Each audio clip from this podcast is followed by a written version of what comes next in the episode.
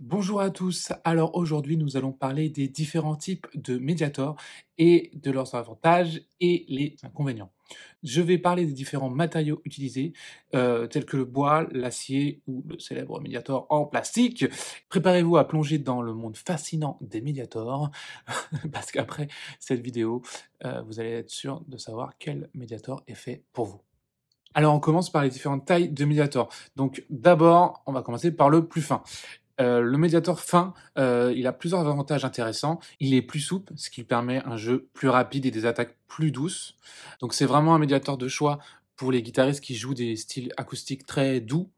Ça accentue vraiment la sensation acoustique. Même quand on enregistre ou quand vous mettez des micros, des choses comme ça, vous avez vraiment cette sensation acoustique très épurée.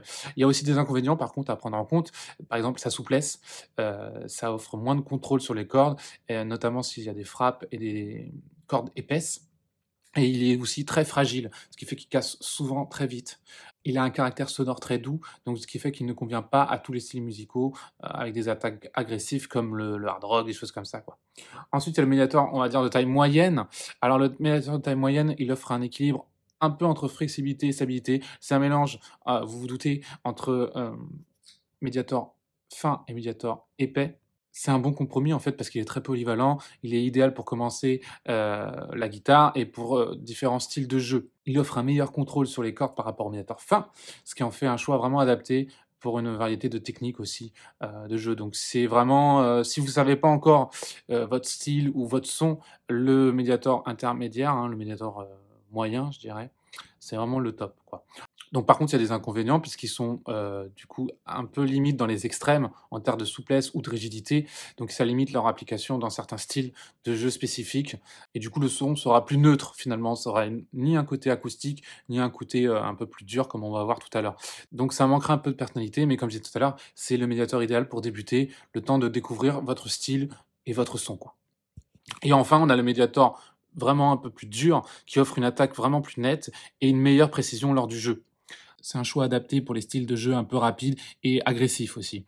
Il produit généralement un son euh, plus brillant et percutant, ce qui est euh, souhaitable pour les styles euh, musicaux particuliers comme le hard rock, le rock, le metal, tous ces styles un peu agressifs. Cependant, les médiateurs durs donc, offrent moins de flexibilité, ce qui peut rendre difficile la réalisation des techniques les plus délicates. Ça pardonne pas en fait. Il pardonne pas celui-là, c'est tout rien. Euh, et donc il nécessite, une bonne maîtrise de la guitare. Euh, de plus, en raison de sa rigidité, ils peuvent entraîner une fatigue aussi au bout d'un certain temps. Si vous jouez souvent ou beaucoup, euh, il peut entraîner une fatigue des doigts ou de la main euh, lorsque c'est des longues sessions. quoi. Voilà, maintenant que vous connaissez les tailles des médiators, on va découvrir ensuite les différents matériaux qui peuvent être utilisés. Il y en a trois, généralement tout utilise. On a d'abord le bois, qui offre un son vraiment chaleureux et naturel. C'est très apprécié euh, dans les styles acoustique. Il offre également une sensation agréable au toucher. Ça, c'est quelque chose d'indéniable. C'est vraiment l'avantage aussi par rapport à ce type de matériaux, c'est qu'au toucher, vous aurez rien de comparable. Euh, il est, par contre, ils ont tendance à s'user rapidement euh, par rapport aux autres matériaux et euh, ils ont une durabilité limitée. Ils s'usent assez vite et ils nécessitent des remplacements fréquents. Après, ça dépend de l'épaisseur. Certains matériaux, comme je pense au plastique, vous allez voir qu'on va voir après, est très fin. Là, par contre, c'est le summum au niveau euh, du remplacement fréquent parce qu'ils sont très fragiles.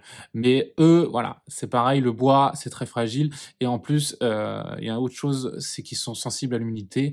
Donc, euh, ils peuvent nécessiter un petit entretien régulier.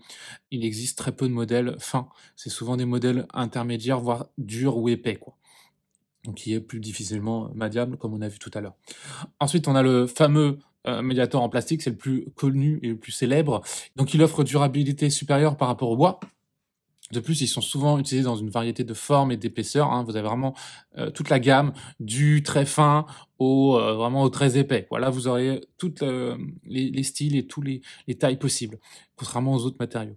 Donc c'est euh, le matériau prédiction des guitaristes, hein. c'est vraiment le, médiateur le plus commun que vous pouvez avoir.